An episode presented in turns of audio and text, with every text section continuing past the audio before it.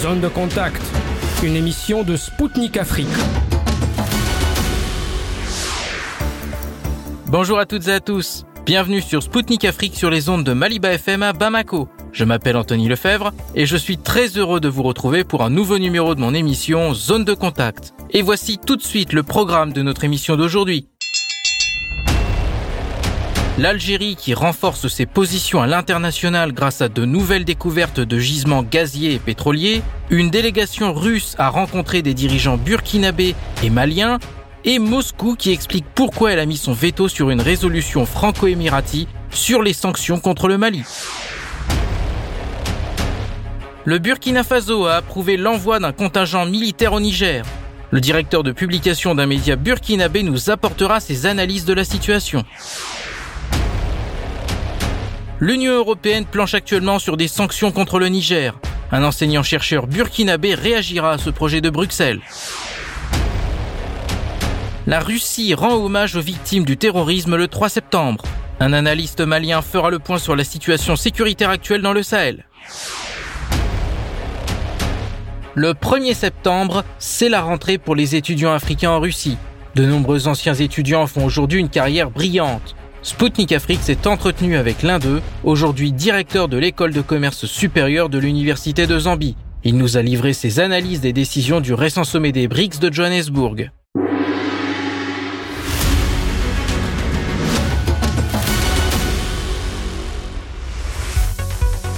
De nouvelles découvertes de gisements de pétrole et de gaz ont été réalisées en Algérie récemment. Rabi Badji, directeur de la division exploration de la Sonatrach, le géant algérien du secteur, a déclaré qu'une dizaine de nouveaux gisements de ces matières premières ont été découvertes durant le premier semestre de l'année grâce à des opérations de forage. Il a précisé qu'à ce jour, 23 puits ont été forés et les opérations restantes devraient être finalisées avant la fin du deuxième semestre de l'année en cours. Le responsable a précisé que l'efficacité des découvertes en termes de faible coût du baril exploré, qui ne dépasse pas 1 dollar, permet à l'Algérie de renforcer sa position concurrentielle sur le marché énergétique mondial. Pour rappel, l'Algérie occupe la première place chez les producteurs africains de gaz naturel selon un rapport de l'Institut de l'énergie portant sur les données de l'année 2022. Sur un total de 249 milliards de mètres cubes extraits sur tout le continent, Alger en a produit 98,2 milliards. Une délégation russe s'est rendue récemment à Ouagadougou et Bamako pour rencontrer des dirigeants burkinabés et maliens. Conduite par le vice-ministre russe de la Défense Yunusbek Evkourov, elle a rencontré le président burkinabé de la transition Ibrahim Traoré ainsi que le président malien de la transition Assimi Goïta. Lors de la rencontre avec les leaders des deux pays, ils ont fait le bilan et dressé les perspectives de la coopération militaro-technique dans le sillage du sommet Russie-Afrique qui s'est tenu à Saint-Pétersbourg en juillet dernier. Ils ont en outre évalué la situation sécuritaire dans le Sahel, en proie au terrorisme depuis plusieurs années. Le délégué russe a assuré le soutien de Moscou aux autorités de la transition et au peuple de ces pays dans tous les domaines de développement. La Russie a justifié les raisons qui l'ont poussé à mettre son veto sur une résolution franco-émirati portant sur les sanctions contre le Mali à l'ONU.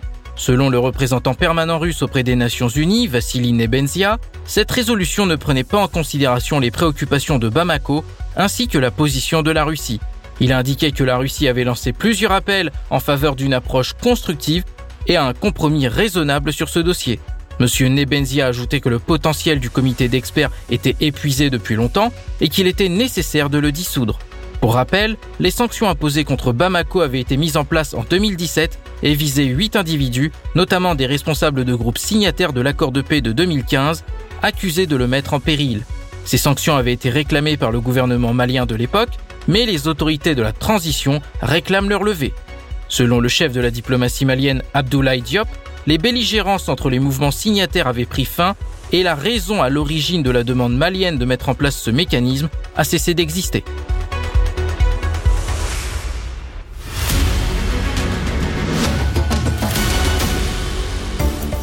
Mesdames, Messieurs, vous êtes bien à l'écoute de Spoutnik Afrique depuis Bamako sur le 99.5 FM. Ici l'émission Zone de Contact présentée par Anthony Lefebvre. Bienvenue si vous venez de nous rejoindre. Ouagadougou a donné son feu vert à l'envoi d'un contingent militaire au Niger selon un média burkinabé. Récemment, le Conseil des ministres a examiné un projet de loi en ce sens. Selon la publication, cette décision entre en ligne droite des engagements stratégiques du pays. Le ministre burkinabé d'État en charge de la défense, Kassoum Koulibaly, a indiqué que le déploiement de militaires au Niger visait à prévenir et mener au mieux la lutte contre le terrorisme. Il a signalé que tout ce qui touche à la sécurité du Niger touche fondamentalement à la sécurité du Burkina Faso. Pour rappel, le Niger fait face depuis des années à des groupes terroristes. En août dernier, les attaques de ces groupes ont causé la mort d'une vingtaine de soldats et autant de blessés. Suite à la destitution de Mohamed Bazoum et dans un contexte de potentielle intervention de la CDAO au Niger, les nouvelles autorités militaires en place ont annoncé qu'elles autoriseraient les militaires burkinabés et maliens à intervenir sur leur sol en cas d'agression. Au micro de Spoutnik Afrique, Daouda Sawadogo, directeur de publication du journal burkinabé Éclair Info, nous a apporté ses analyses de la situation. Écoutons-le tout de suite.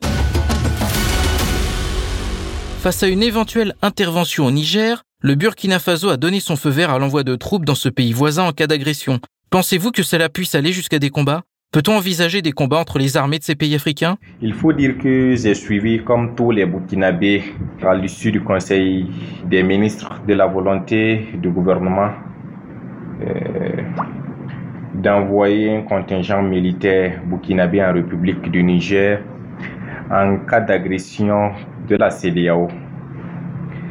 Vous me posez la question euh, de savoir euh, si cela peut aller jusqu'à des combats. Euh, je vous répondrai oui.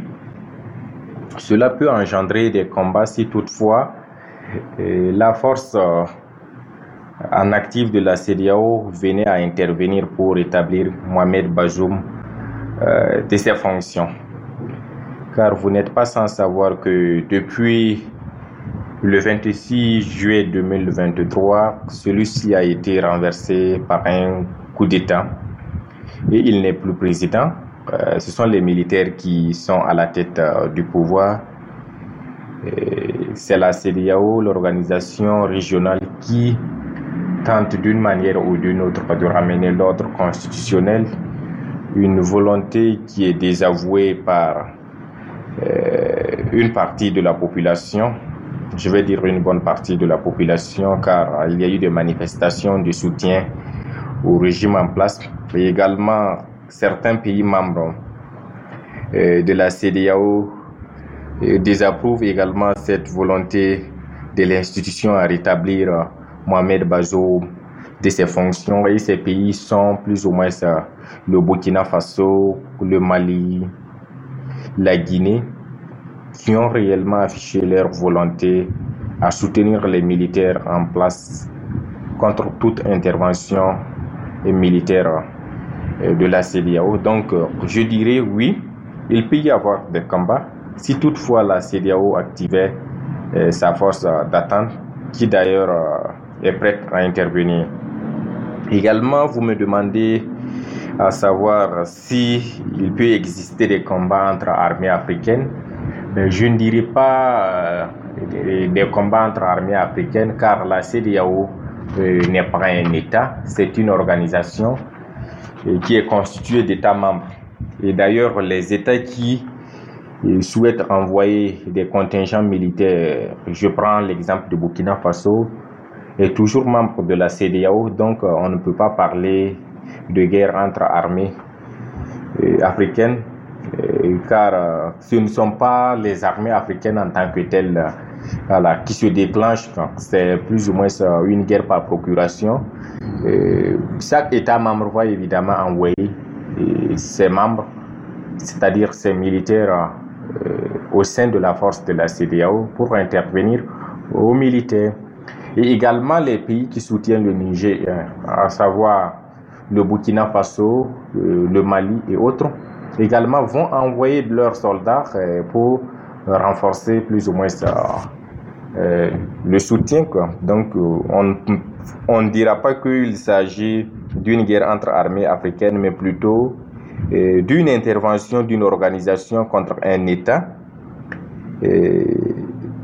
qui a subi un coup d'État, c'est-à-dire qui a connu un coup d'État et qui a installé ses nouvelles autorités qui jusque-là n'est pas contesté par les peuples. Le scénario d'un conflit militaire dans la région risque-t-il d'affaiblir la lutte contre le terrorisme selon vous? On pourrait répondre d'une première façon, oui, cela peut eh, affaiblir la lutte contre le terrorisme, car quand bien même qu'il n'y ait pas de conflit, les pays africains peinent à trouver des voies et moyens pour bouter hors de leurs frontières les groupes armés terroristes.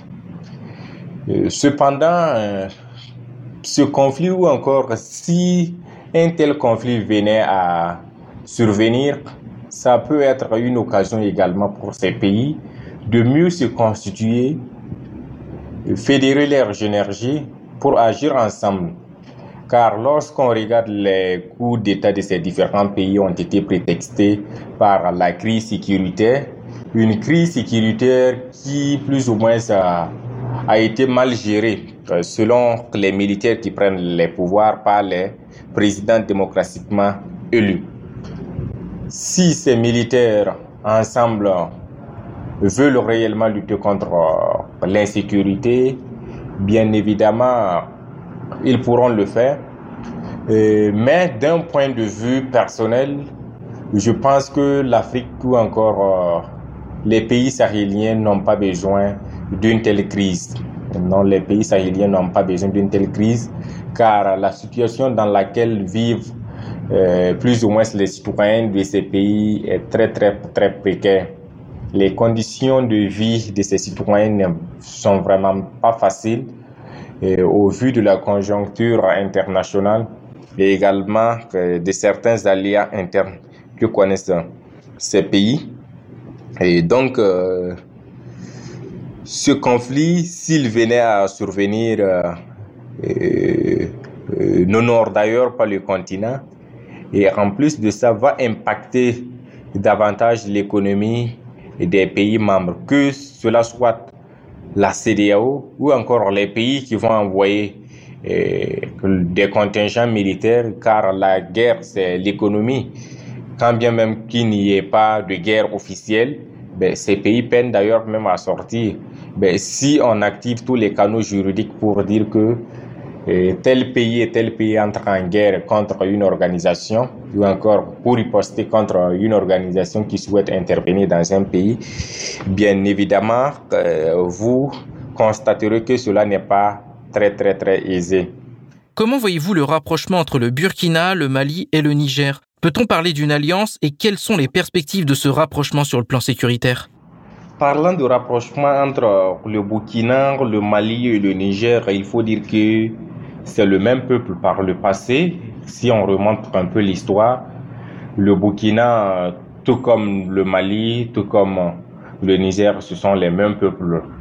Les peuples qui vivent au Burkina, ce sont les mêmes, presque les mêmes peuples qui vivent au Niger, ce sont les mêmes peuples qui vivent au Mali. Donc, euh, ce rapprochement est plus ou moins naturel.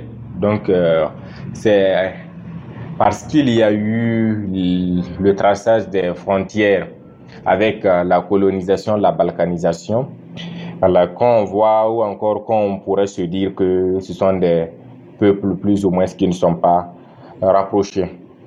Euh, mais parlant de cette coopération qui s'intensifie ces derniers jours, on peut dire que cela va réellement permettre à ces pays de mieux lutter contre l'insécurité, car par le passé, euh, on pourrait dire que qu'avec les frontières, euh, des soldats burkinabés ne peuvent pas intervenir sur le sol malien ou encore sur le sol nigérien. Avec euh, cette nouvelle dynamique qui se dessine, car et la semaine passée, il y a les ministres des Affaires étrangères du Burkina et du Mali qui se sont retrouvés d'ailleurs au Niger. Une réunion qu'ils ont eue avec euh, euh, le nouvel homme fort, si je peux m'exprimer ainsi, le général Kiani, qui a donné un feu vert à ces deux pays de poursuivre les terroristes jusqu'à son territoire. Vous voyez, combien il est très très très très important cette euh, coopération et cette euh, collaboration? Donc on pourrait dire d'une manière ou d'une autre, comme beaucoup le disent, hein, euh, l'insécurité ou encore le terrorisme ne peut pas être gagné par un seul pays. Il faut une fédération, il faut une synergie d'action des pays qui sont touchés par ce phénomène et le Burkina Faso, le Mali et le Niger, qui sont des pays qui partagent les mêmes frontières. Si ces trois pays s'unissent pour lutter contre le terrorisme, bien évidemment, euh, je vous donne euh, une caution. Trop, trop, c'est une année, deux ans que cette crise va encore sévir dans ces pays. Dans son interview accordée à Sputnik, Ibrahim Traoré a évoqué un projet de fédération entre le Mali et le Burkina, indiquant que d'autres pays pourraient le rejoindre. Si cette fédération voit le jour et comprend aussi le Niger et la Guinée, par exemple, comment pourrait-elle changer l'architecture géopolitique en Afrique de l'Ouest? Ce projet de fédération n'entre-t-il pas en conflit avec la CDAO Comme je l'évoquais tantôt, le projet de fédération ou de fédéralisme entre le Burkina Faso et le Mali qui d'ailleurs avait été évoqué par euh, le Premier ministre apollinaire Joachim Kilem de Tambela au cours d'une visite au Mali, d'ailleurs qui avait créé un tollé sur le plan national et d'actualité, évidemment avec euh, l'avènement du général Tchaini au Niger qui vient ajouter à cette liste, c'est-à-dire maintenant c'est devenu trois pays qui vont plus ou moins former un État fédéral. Même si pour le moment on ne parlera pas d'État fédéral car il n'y a pas d'instrument juridique qui nous permette de le dire, mais la volonté de ces dirigeants semble être allée au fédéralisme. Si cela venait à se réaliser, avec euh, peut-être euh, l'entrée euh, de la Guinée dans ce projet, on pourrait dire que la CDAO sera morte de sa belle mort, car évidemment, si ces trois, si ces trois, quatre pays adoptent une bonne posture, ils pourront bien évidemment créer une organisation sous-régionale qui pourrait être l'équivalent euh, de la CDAO. Et sur le plan international, vous savez que tous ces pays, à savoir le Mali, le Burkina, le Niger, ont plus ou moins des relations très poussées avec euh, euh, la Russie et qui actuellement est plus ou moins en conflit avec euh, l'Ukraine un conflit plus ou moins qui tend vers un conflit mondial car les Occidentaux ne voient pas de ce conflit d'un bon oeil qui soutiennent l'Ukraine. Pour conclure, si tel projet, si un tel projet venait à se concrétiser, la CDAO n'aura réellement pas long feu en tant que tel, car cinq ou quatre de ses membres vont quitter l'institution et créer une organisation. Et là, ça sera plus ou moins poussé car la CDAO est plus ou moins une confédération.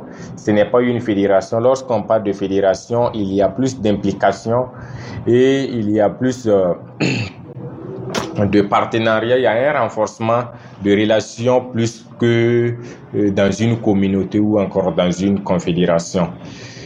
Donc, euh, si réellement ce projet de fédération venait à voir le jour, bien évidemment, euh, la Russie aura réellement des partenaires en Afrique. À la quant au rayonnement de son industrie C'était Daouda Sawadogo, directeur de publication du journal burkinabé Éclair Info pour Sputnik Afrique.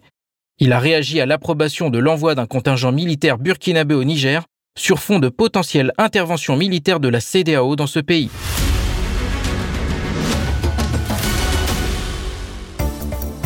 Mesdames, Messieurs, vous êtes bien à l'écoute de Sputnik Afrique sur les ondes de Maliba FM à Bamako. Bienvenue à celles et ceux qui viennent de brancher leur poste de radio sur le 99.5 FM l'Union européenne travaille sur des sanctions contre le Niger. Réunis à Tolède en Espagne ce 31 août, les ministres des Affaires étrangères de l'Union européenne ont décidé de jeter les bases juridiques des sanctions contre les autorités militaires nigériennes qui ont déchu le président Mohamed Bazoum le 26 juillet dernier. Le chef de la diplomatie européenne, Joseph Borrell, a déclaré que ces sanctions reflèteraient celles qui ont déjà été appliquées par la CDAO. Il a indiqué que ces restrictions incluraient des exemptions humanitaires. Pour Sputnik Afrique, le docteur Hyacinthe Wendlarima Ouedraogo, enseignant-chercheur à l'université Nazi Boni Bobo au Burkina Faso, membre du groupe d'initiative pour la refondation de la patrie et du Rassemblement des intelligences pour la souveraineté de l'Afrique, a réagi à ce projet de sanctions européennes face au Niger. L'UE est en train de discuter de nouvelles sanctions contre le Niger. À en juger d'après l'expérience de votre pays, est-ce que les sanctions ont une moindre chance de pousser les autorités nigériennes à renoncer à leur politique? C'est des mesures qui ne peuvent pas prospérer. Je crois que c'est comme on aime le dire, hein, un coup d'épée dans l'eau.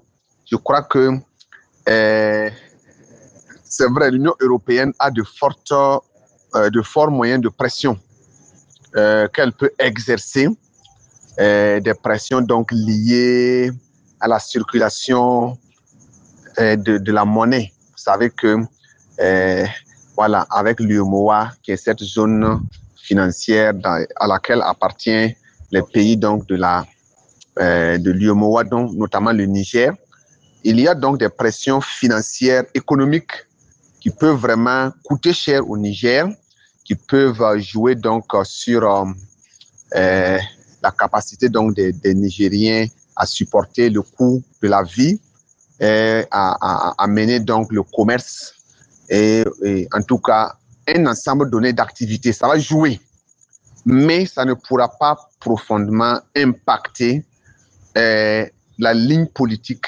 adoptée par euh, les nouvelles autorités.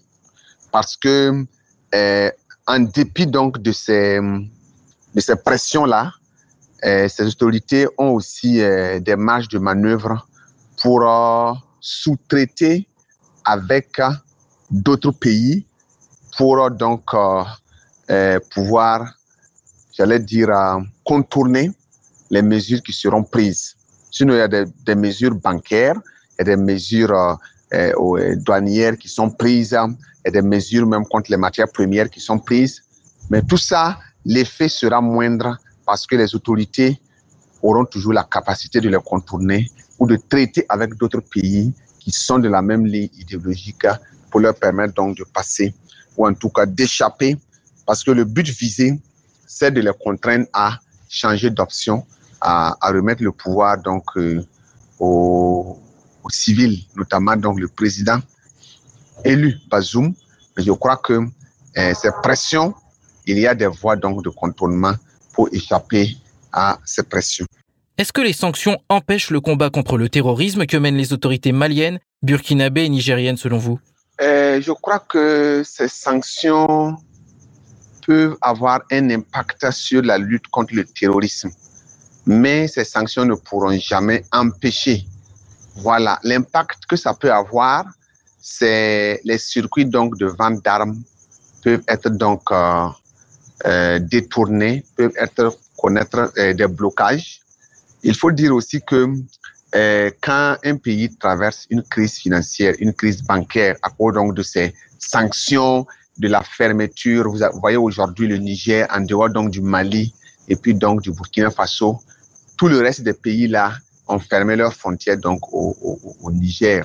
Donc c'est pour dire que alors que ces pays là dans l'achat des armes, dans l'achat donc euh, euh, en tout cas des équipements militaires contre le terrorisme, ça passe le plus souvent par les ports pour arriver donc au niveau du Niger, qui est un pays enclavé, ou même des pays du Sahel qui sont des pays enclavés. Donc déjà qu'il y a ces frontières qui sont fermées, ça va jouer, ça va impacter donc euh l'achat d'armes ou en tout cas euh, le commerce lié à l'achat des armes. il y a aussi le fait que j'ai dit euh, les questions même, les pressions financières quand l'argent ne circule pas, quand donc l'activité commerciale, parce que le Niger commerce avec les pays de la sous-région, notamment les pays qui ont des ports comme la Côte d'Ivoire, comme euh, le Togo, comme le Bénin, voilà. Et toutes ces mesures qui sont prises là vont donc impacter l'activité commerciale, les échanges commerciaux entre le Niger et les pays donc du littoral. Ça c'est évident. Et, si le niveau économique est impacté, forcément, il y aura donc des répercussions dans euh, dans la capacité militaire donc, de ces États à donc se projeter de l'avant contre le terrorisme. Mais, en réalité, une question importante qu'il ne faut pas euh, euh, sous-estimer, c'est la responsabilisation même des populations. Parce que le vrai problème de la lutte contre le terrorisme n'est pas en réalité un problème d'équipement, un problème donc de capacité militaire ou un problème donc de, capacité économique. Le vrai problème même, c'est à quel niveau, à quel degré les populations s'impliquent dans ce combat, à quel degré même les forces de défense au niveau des pays du Sahel sont impliquées dans le combat. Le plus souvent, on a déresponsabilisé les États et on a fait croire que des, des voilà, des, des, le stationnement des troupes françaises, américaines, les troupes de l'Union européenne sont à mesure d'assurer la, la, sécurité des États. Alors qu'on aime le dire, eh, la sécurité d'un État relève d'abord même de l'engagement, de l'implication des, des, citoyens, des fils du pays. Et dans ce contexte de, sanctions internationales de, la CDAO et de l'UE contre le Niger, ça pousse le peuple nigérien au réveil. On a déjà vécu ce, ce, ce phénomène-là au Mali, ensuite au, au, Burkina Faso. Avec donc actuellement, on parle de près de 100 000 VDP qui sont impliqués dans la défense du territoire et qui sont des supplétifs de l'armée qui accompagnent donc l'armée dans la défense, dans le combat contre le terrorisme. Et vous voyez déjà au Niger, ils ont lancé ce qu'on appelle les VDN, les volontaires pour la défense du Niger. C'est un peu comme les VDP du Burkina, les volontaires pour la défense de la patrie. Si l'armée, par exemple, malienne, actuellement on parle de 30 000 soldats, c'est bien, mais supposons qu'on puisse recruter encore 30 000 ou 100 000 VDN pour donc la défense du Niger. Donc les populations sont responsabilisées, les populations sont impliquées depuis le niveau local jusqu'au sommet de l'État. Voici le maillon fort qui va permettre aux États de lutter contre le terrorisme parce que souvent il y a de l'insémination. Il y a donc comme, comme une gangrène et les forces, les, les, militaires seuls ne peuvent pas. Mais il faut une implication du peuple. Il faut donc que les gens s'assument et que ce ne soit pas un combat parce que la défense d'un territoire ne doit pas relever seulement de l'armée, mais de tous les fils donc du territoire. Et c'est ce qu'on est en train de vivre. Le fait que eh, eh, y a des sanctions internationales, ça pousse les bonnes volontés. Vous savez, souvent dans nos États, il y a un problème de patriotisme. Quand on ne vous considère pas, on vous sous-estime, quelles que soient vos capacités, vous ne vous projetez pas de l'avant pour participer à la défense de votre pays. Mais actuellement, il y a un sentiment national qui émerge. Il y a donc du patriotisme qui est naissant et qui, qui, qui, qui, pousse les gens donc à agir. Donc, on a actuellement des contributions variées. Si je prends le cas du Burkina Faso, actuellement, le financement de la guerre ne se fait pas par l'Occident. On a vu la France, par exemple, qui a, qui a suspendu son aide au Burkina Faso, mais ça ne joue pas sur les populations durablement. Je vais revenir là-dessus donc dans, euh, au niveau donc la, question 3. C'est pour dire que les populations aujourd'hui sont, euh, sont prêtes pour le sacrifice.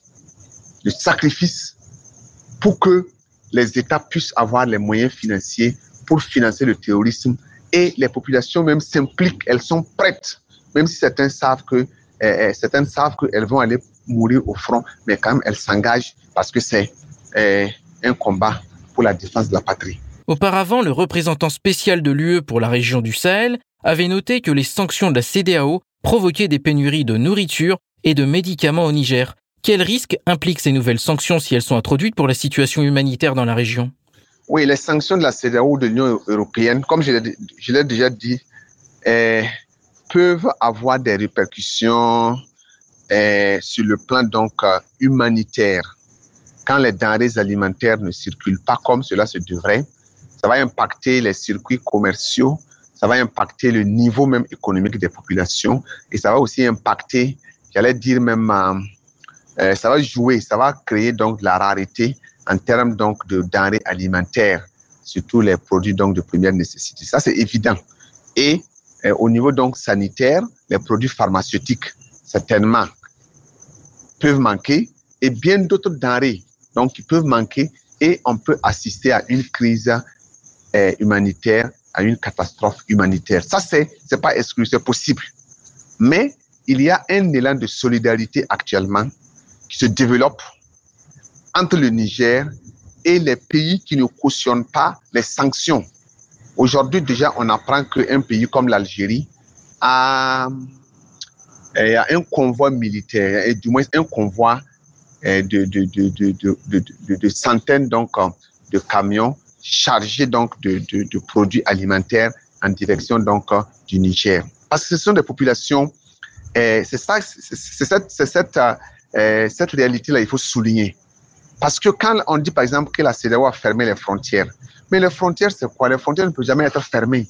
C'est vrai, officiellement, les gens ne circulent pas, mais dans l'officieux, les gens circulent. Vous ne pouvez pas imposer des barrières ou du moins fermer donc euh, la fermeture donc des, des, États ne peut pas aujourd'hui empêcher la libre circulation. Ça joue sur la libre circulation, mais il y a des voies de contournement. Par exemple, quand vous prenez entre le Nigeria et le Niger, ces deux pays partagent euh, euh, une frontière longue et au-delà de la frontière même, qui est une frontière artificielle, ces deux pays-là ont des populations communes. Par exemple, les Haoussa sont aussi bien au Niger qu'au Nigeria. Prenez par exemple entre le, Mali et le Niger, il y a les mêmes populations Peul qui se retrouvent au Mali, se retrouvent au Niger. Prenez le Burkina Faso, les mêmes populations Peul, Touareg et, et autres se retrouvent à la fois donc au Niger et puis au Burkina Faso. Donc, vous ne pouvez même pas empêcher une circulation dans tous les deux sens. Le flux de population, le flux donc de, de, de, produits alimentaires, de bétail est, est, est, est, inévitable. Quelles que soient les mesures que les États vont prendre là, ce flux reste ininterrompu. Donc, c'est vrai, ce qui circule officiellement peut être entravé. Mais cette circulation qui est historique, qui est culturelle, qui unit les peuples africains au-delà donc des frontières là, ces populations vont toujours avoir ces mouvements. C'est inévitable. Ça, c'est un. Deuxièmement, il y a la solidarité entre les États. On a déjà vu le, le Burkina Faso qui a fait convoyer donc des denrées alimentaires vers le, le, le, Niger. Aujourd'hui, donc, comme je le disais, c'est le, le, l'Algérie qui a aussi envoyé un soutien. Ça, c'est ce qui est officiel, qui est connu. Donc, il va sans dire que, eh, en dépit donc de l'impact que les, sanctions peuvent avoir, on ne va pas forcément assister à la catastrophe alimentaire, à la catastrophe donc euh, chose, eh, eh, alimentaire, humanitaire ou encore euh, au niveau donc sanitaire, c'est vrai, la menace plane, mais les réalités africaines, cette solidarité, cette émancipation donc des populations, leur responsabilisation dans le combat militaire et surtout aussi dans, dans le soutien mutuel là, eh, voici autant de réalités qui peuvent faire eh, échouer ou qui peuvent empêcher donc qu'il y ait des catastrophes naturelles ou encore euh, eh, une crise humanitaire ou sanitaire. Comment évaluez-vous le veto russe aux sanctions contre le Mali? Quelles opportunités cela ouvre pour le Mali, y compris en matière de lutte contre le terrorisme? Il faut dire que si ces sanctions-là eh, n'avaient pas donc connu l'opposition russe, elles auraient été appliquées. Et cela aurait mis le Mali dans une posture délicate. Et cela l'aurait affaibli, comme je l'ai dit tantôt, dans sa capacité donc de se projeter de l'avant pour acquérir des armes et s'assumer pleinement. Parce que depuis les, années passées, eh, jusqu'en 2020, eh, la lutte contre le terrorisme n'était pas une affaire eh, des populations, une affaire du peuple, c'était une affaire d'une élite militaire qui se fait d'ailleurs appuyer par la France. Et c'est comme il fallait compter sur des États comme la France ou l'Union européenne. En tout cas, les forces stationnées donc au niveau donc euh, euh, du Mali, Barkhane et autres, il fallait compter sur ces forces-là pour défendre le Mali.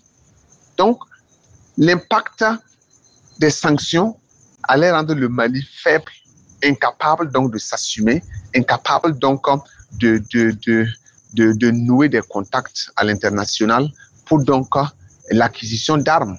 Quel est ce pays-là qui va ouvrir son port au Mali? Quel est ce pays-là? Quel est ce circuit commercial-là qui allait donc faciliter euh, ces transactions mais le veto russe donne une possibilité donc au Mali de, participer donc ou encore de, de, décider de ses partenaires dans, dans, euh, de, ses partenaires financiers, de ses partenaires donc en termes donc d'équipement militaire. Et je crois que cela aussi est un message fort que l'axe Bamako-Moscou se renforce et cela aussi va davantage galvaniser certains États qui pouvaient être dubitatifs. Est-ce qu'il faut aller, il faut se tourner vers la Russie, ou est-ce qu'il faut être un peu méfiant? Ces États seront encouragés à aller dans la même dynamique que le Mali parce que ces États ont l'assurance que en cas de sanctions, il y a donc euh, une grande puissance comme la Russie qui peut à tout moment être d'un recours important, qui peut à tout moment donc s'opposer aux sanctions et même ouvrir euh, ouvrir donc un boulevard pour connecter ces États-là à d'autres États qui sont dans le même giron donc la Russie, des États donc qui peuvent accompagner le Mali ou ces États dans leur combat contre le terrorisme. C'était le docteur Yacinthe Wendlarima Wedraogo, enseignant-chercheur à l'université Nazi Boni Bobo au Burkina Faso, membre du groupe d'initiative pour la refondation de la patrie et du Rassemblement des intelligences pour la souveraineté de l'Afrique. Il a réagi au projet de nouvelles sanctions européennes contre le Niger, actuellement en cours de préparation. Il s'est en outre exprimé sur le projet de fédération entre le Mali et le Burkina Faso et ses conséquences géopolitiques pour la région, si ce projet aboutissait.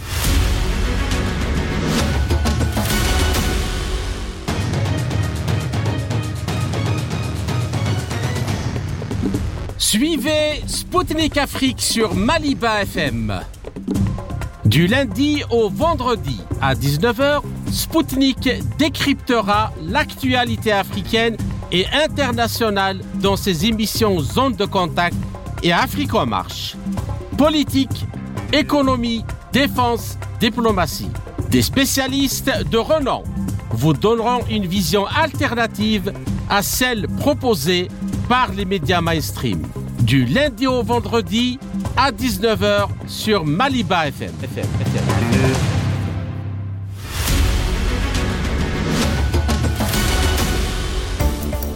Chers auditeurs et auditrices de Maliba FM, je vous confirme que vous êtes bien à l'écoute de Spoutnik Afrique sur le 99.5 FM depuis Bamako. Bienvenue si vous venez de nous rejoindre. Le 3 septembre, la Russie rend hommage aux victimes d'attentats terroristes qui ont eu lieu sur son territoire. C'est suite aux événements tragiques du Beslan survenus en 2004 que Moscou a pris la décision de mettre en place cette date commémorative.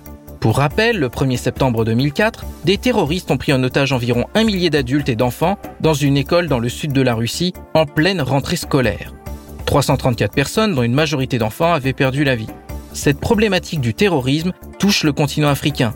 Des groupes terroristes déstabilisent le Sahel depuis de nombreuses années. La Russie apporte un soutien militaire aux pays touchés par ce fléau. Au micro de la correspondante de Sputnik Afrique, le docteur Ali Tunkara, directeur exécutif du Centre des études sécuritaires et stratégiques au Sahel, a fait le point sur cette problématique dans un contexte de potentielle intervention de la CDAO au Niger qui pourrait déstabiliser la région. Écoutons-le tout de suite. Tous les ans, le 3 septembre, la Russie rend hommage aux victimes de terrorisme, des attentats qui ont euh, eu lieu sur son sol. Mais le problème du terrorisme est aussi brûlant pour l'Afrique et notamment pour votre pays. Comment pouvez-vous évaluer le soutien russe aux pays de votre région dans la lutte contre le terrorisme? Avez-vous réussi à avancer dans ce combat? C'est vrai que l'air n'est pas au bilan, mais quand on regarde euh, euh, les quartiers généraux de terroristes euh, détruits dans le centre du Mali euh, euh, grâce au soutien russe tant en termes de fourniture d'armement que les soutiens humains accordés à l'armée malienne. On peut dire que dans la durée, l'espoir est permis de lutter efficacement contre le terrorisme. Donc, ce sont ces avancées qui sont observables. Et même également, il y a beaucoup de localités où l'armée euh, ne pouvait pas se rendre pour des raisons liées à l'insuffisance d'équipement ou euh, des raisons liées même à, la formation non adaptée des, de, l'armée. Aujourd'hui, euh, ils parviennent, les de l'armée parviennent à se rendre dans ces localités, que ce soit en Songo, même à Indelman ou à Menaka, même à Père, les localités qui sont aujourd'hui euh, par le mouvement armé. Auparavant, l'armée ne pouvait pas se rendre dans ce côté parce qu'elle n'était pas bien Donc, tous ces éléments réunis euh, laissent entendre que le soutien russe, euh, dans le cadre de la lutte contre le terrorisme, a des résultats probants pour l'instant. Il faut la. Mhm. D'accord, d'accord, je vois, merci. Et à la lumière des événements au Niger, euh, la CDAO considère une intervention armée dans ce pays. Euh, donc, quel risque implique-t-elle pour la stabilité sécuritaire de la région qui fait face aux terroristes à votre avis et pourrait-elle profiter au groupe armé? Que pensez-vous? Alors, euh, c'est vrai que l'intervention militaire a été brandie par la CDAO, mais elle est difficilement réaliste. Euh, si elle venait à être euh, effective, euh, en termes de risque, le Niger va se retrouver au moins avec plusieurs gouvernements, donc au moins trois gouvernements, un gouvernement qui va se reconnaître dans le président déchu, Mahmoud Bazoum, un autre qui va être incarné par les nouveaux, les militaires au pouvoir, peut-être un troisième qui pourrait même euh, être incarné par euh, l'ex-rébellion. Donc ça, c'est un risque qui est très évident.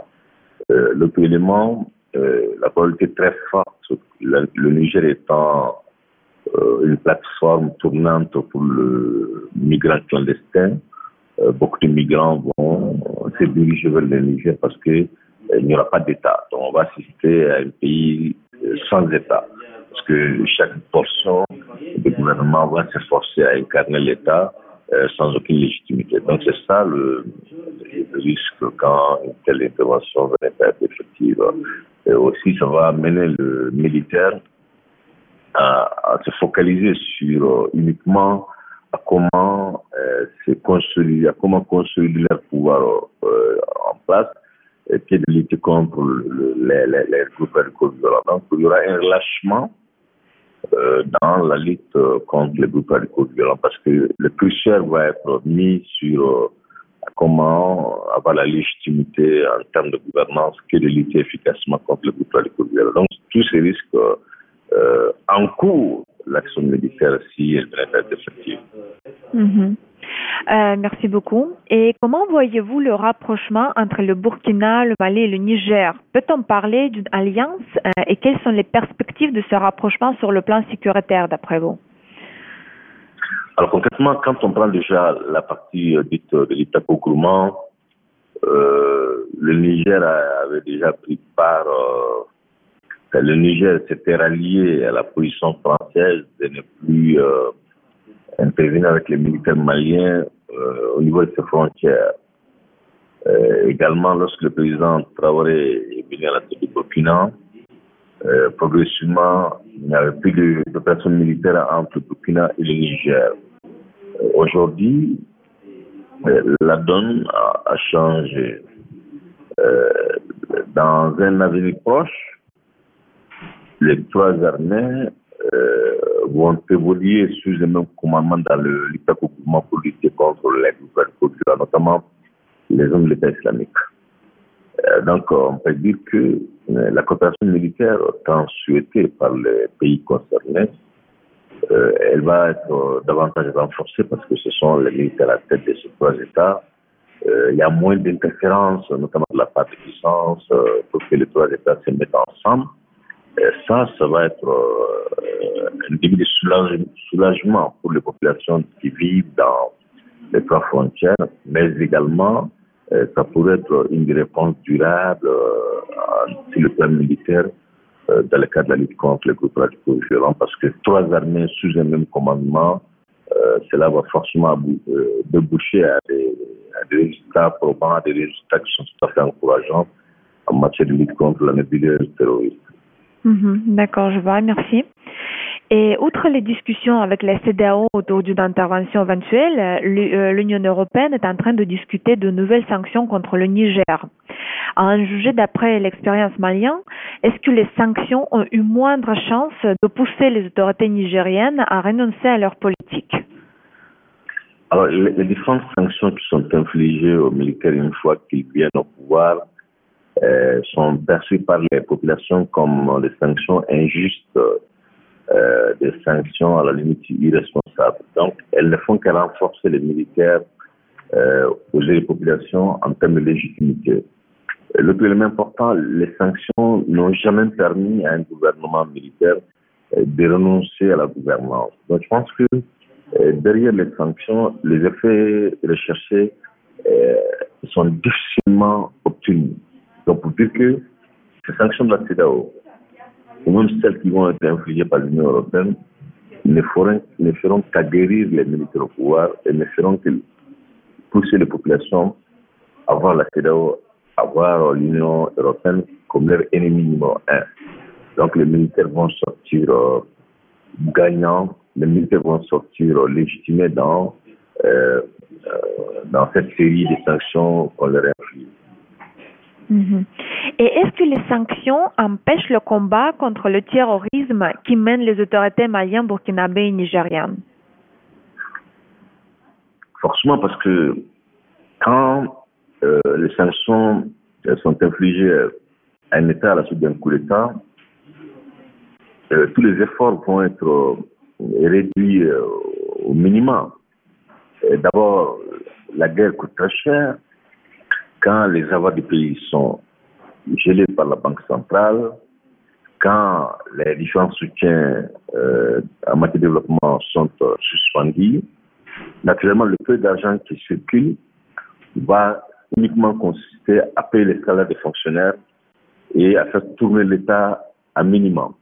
Donc, forcément, il y aura un relâchement dans euh, le cadre de la lutte contre le terrorisme. Ce qui fait d'ailleurs dire euh, à certains analystes que les sanctions ne font qu'aggraver le terrorisme parce que elles empêchent les nouvelles autorités militaires à faire face à la menace terroriste. Les sanctions font qu'on se contente seulement à gérer les urgences. Les sanctions font que euh, tout ce qui est prévu en termes de lutte contre le terrorisme serait mis au second plan. Donc, clairement, les sanctions euh, sont un gage d'aggravation euh, de la situation sécuritaire ou de l'insécurité dans les pays. Mhm. Et auparavant, le représentant spécial de l'Union européenne pour la région du Sahel avait déjà noté que les sanctions de la CDO euh, provoquaient des pénuries de nourriture et de médicaments au Niger. Donc, quels risques impliquent ces nouvelles sanctions si elles sont introduites pour la situation humanitaire dans la région? Oui, justement, ce sont quand les communautés auront du mal à se soigner, n'ont pas de quoi manger, sont bloquées sur tous les plans possibles. Justement, au, lieu de se révolter contre les militaires, elles vont plutôt les acclamer parce qu'elles vont voir, euh, elles vont se rendre compte que euh, ces sanctions euh, sont venues grossir le rang de l'ennemi que le, le, terrorisme va se métastaser. Ces sanctions sont venues les rendre la vie impossible ces sanctions euh, sont venues, sont injustes parce que leur pays est faible. Donc, quand euh, les communautés sont dans une telle dynamique, euh, les sanctions font les effets contraires. Elles légitiment le militaire au pouvoir. Elles font que même les populations qui n'aiment pas le coup d'État vont l'aimer. même ceux-là qui pensaient que le militaire doivent, devait retourner dans les casernes vont continuer à dire qu'il faut rester à la tête du pays parce que sans vous, on n'a plus d'espoir. Donc, euh, il y aura une misère euh, généralisée euh, à la suite de cette sanctions pour qui connaît l'état de l'économie au Niger. Mais dans la durée, ce sont des sanctions qui vont permettre au pays euh, d'innover, de, de le contexte lui-même, euh, de, de, de réquestionner un peu sa manière d'évoluer, notamment la gestion des ressources naturelles, les nouvelles autorités militaires vont penser euh, à des nouvelles initiatives, à comment autogérer les ressources naturelles, à comment même les transformer sur place, à comment élargir euh, les partenariats avec d'autres partenaires qui pourraient les apporter de liquidité. Donc, les, sanctions euh, sont une sorte de d'opportunité aussi pour les pays concernés de se réinventer et même de se rajeunir en termes d'autonomisation, en termes de prise en charge sans être dépendant de l'autre. C'était le docteur Ali Tunkara, directeur exécutif du Centre des études sécuritaires et stratégiques au Sahel pour Sputnik Afrique. À l'occasion de la journée russe de commémoration des victimes du terrorisme, il a fait le point sur la situation sécuritaire dans le Sahel qui est frappée par ce fléau. Il s'est également positionné contre le projet de l'Union européenne de sanctionner le Niger, ce qui va selon lui aggraver la situation.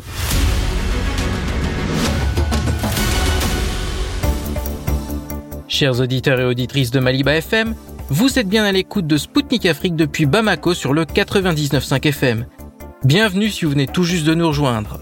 Le 1er septembre, c'est la rentrée en Russie. Les étudiants africains qui ont fait le choix d'y faire leurs études retournent sur les bancs de l'université. Beaucoup de ces jeunes qui sont passés par les établissements d'enseignement supérieur font actuellement une carrière brillante. C'est le cas de Lubinda Aabazoka qui est aujourd'hui directeur de l'école supérieure de commerce de l'université de Zambie. Il a fait ses études à Rostov-sur-le-Don, une ville située dans le sud de la Russie. À l'occasion du sommet des BRICS, Sputnik Afrique a pu s'entretenir avec lui. Il nous a partagé ses analyses sur les décisions qui ont été prises lors de cet événement. Écoutons-le.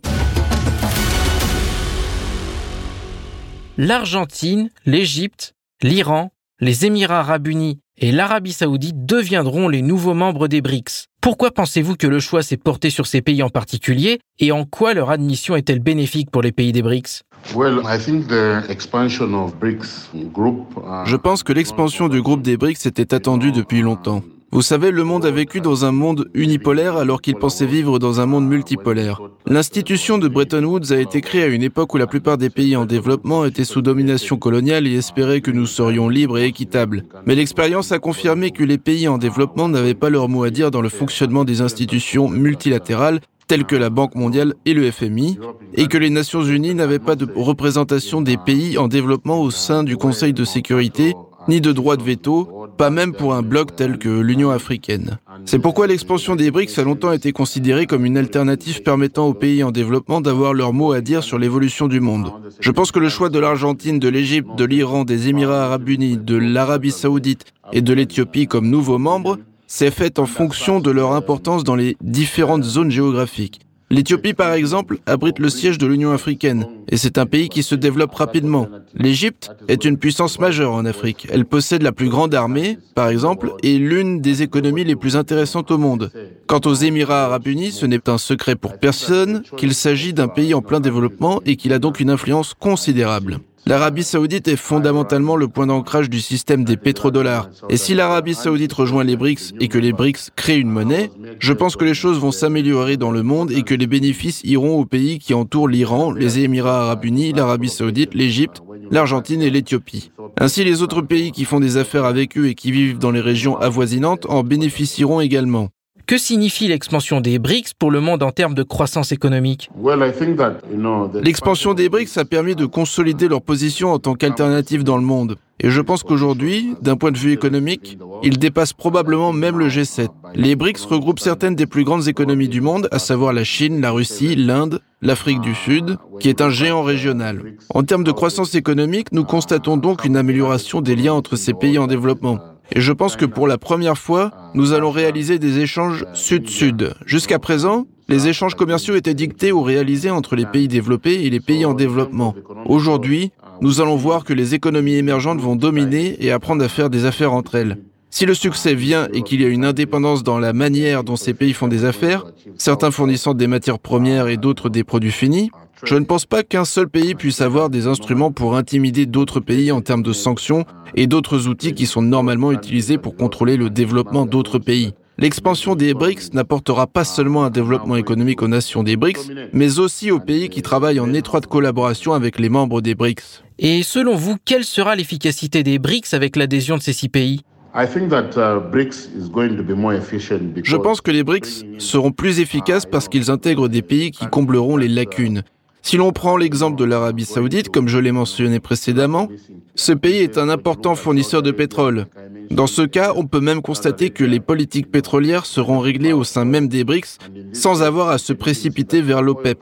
En ce qui concerne la création d'une monnaie alternative pour que les gens se débarrassent du dollar, je pense que cela apportera plus d'efficacité et nous espérons que les BRICS mettent en place des structures pour pouvoir admettre également d'autres pays membres. Plus le bloc est grand, plus ses membres sont puissants en termes d'économie, mieux c'est. Si l'on tient compte des économies des nouveaux États membres proposés, l'impact de l'expansion des BRICS sur l'équilibre du pouvoir mondial est très important. D'une part, il y a la Chine, qui est un pays à valeur ajoutée, un fabricant de divers biens et produits. La Chine est en mesure de fournir à tous les autres États membres des produits finis et d'autres services.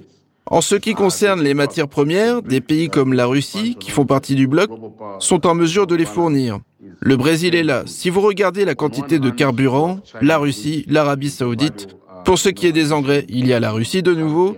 Dans un certain sens, les BRICS sont donc une institution autonome qui possède à la fois des matières premières et des produits finis. Sur le plan militaire, les BRICS disposent d'une puissance militaire. Les matières premières sont abondantes, Quant aux produits finis et à valeur ajoutée, ils sont là. Quand on parle de la facilité à faire des affaires, on trouve tout cela. Quant au respect de la coopération mutuelle, vous le trouverez dans ces pays, et aucun pays des BRICS ne veut dominer l'autre. Je pense donc que ce sera un énorme succès. L'arrivée de nouveaux membres profitera également au continent africain, car nous avions l'Afrique du Sud. L'Afrique du Sud est située dans la partie méridionale du continent, les pays d'Afrique australe et les pays anglophones peuvent en bénéficier. Désormais, l'Égypte est en mesure de rassembler les pays arabes d'Afrique. L'Éthiopie s'occupe également des pays situés au-dessus de l'équateur, et le fait qu'elle soit le centre revient à rassembler l'Union africaine au sein des BRICS. L'expansion est donc très intéressante, et je pense que l'Afrique en sera l'un des principaux bénéficiaires. L'Éthiopie va également rejoindre les BRICS. Qu'est-ce que cela signifie pour ce pays, et qu'est-ce que l'Éthiopie peut offrir aux membres des BRICS? Je pense que si l'on considère l'adhésion de l'Éthiopie, qui est la capitale de l'Afrique, l'arrivée d'un pays dont la capitale est la capitale du continent africain reliera toutes les ambassades, toutes les communications et tous les pays aux BRICS. Il est donc très facile pour les BRICS de traiter avec le continent africain. La plupart des pays africains souhaitent que l'Union africaine communique avec le reste des blocs. Avec trois pays africains au sein des BRICS, l'Afrique est l'un des continents les plus représentés au sein des BRICS. Les Africains vont donc considérer cette organisation comme la leur. Et en effet, les BRICS sont essentiellement un projet africain. Nous espérons donc bénéficier du financement de la nouvelle banque de développement, également connue sous le nom de Banque des BRICS, pour exploiter les ressources de la Chine, par exemple en termes de développement des infrastructures de l'Inde, en termes de commerce, de produits pharmaceutiques, de la Russie, ressources minérales, engrais et équipements à la fois militaires et utiles à l'agriculture. Nous espérons voir des véhicules russes sur le continent africain. C'est une très bonne chose. De nombreux pays africains souhaitent rejoindre les BRICS. L'Algérie en fait partie, le Nigeria, qui est un géant de l'Afrique, veut également s'y joindre. Beaucoup d'autres pays, si vous avez vu l'assistance, elle était très nombreuse. Je suis sûr que des pays comme le Zimbabwe sont également prêts à les rejoindre. Je pense donc que l'état d'esprit à l'égard des BRICS est tout à fait extraordinaire et que plus vite ces pays seront admis dans les BRICS, mieux ce sera. Car d'autres parties du monde exercent une forte pression pour s'assurer que les BRICS ne se développent pas. Il s'agit donc d'une opportunité que nous devrions saisir pour garantir l'expansion des BRICS. Lors de son discours, le président sud-africain Ramaphosa a déclaré que les BRICS envisagerait de lancer un instrument de paiement basé sur les monnaies nationales. Quel sera selon vous son impact sur les économies africaines? Le lancement d'un instrument de paiement national basé sur les monnaies nationales africaines est un événement que le monde entier attendait. Depuis la création de l'institution de Bretton Woods, certains pays sont en mesure d'imprimer leur propre monnaie et de concurrencer les pays qui n'en sont pas capables. Ils sont donc désavantagés, en particulier les pays africains qui doivent produire et vendre quelque chose pour obtenir la monnaie de réserve comme le dollar américain. Mais les États-Unis n'ont qu'à imprimer de l'argent.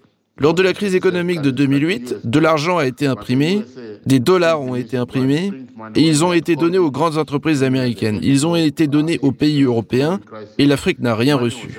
Et l'Afrique ne peut malheureusement pas imprimer d'argent. Parce que l'architecture financière internationale a été créée de telle sorte que pour faire du commerce international, nous avons besoin du dollar. Ainsi, avec le dollar, les pays, en particulier les pays africains, restent pauvres, tandis que les pays développés restent plus riches parce qu'ils ont la capacité d'imprimer de l'argent. C'était Lubinda Abazoka, directeur de l'école supérieure de commerce de l'Université de Zambie pour Spoutnik Afrique. Il a partagé ses analyses sur les décisions qui ont été prises au récent sommet des BRICS de Johannesburg.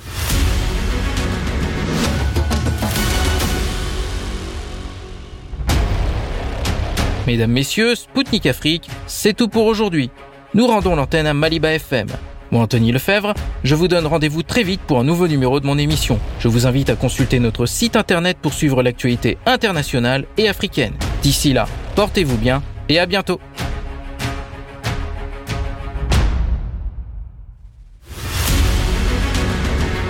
Zone de contact, une émission de Spoutnik Afrique.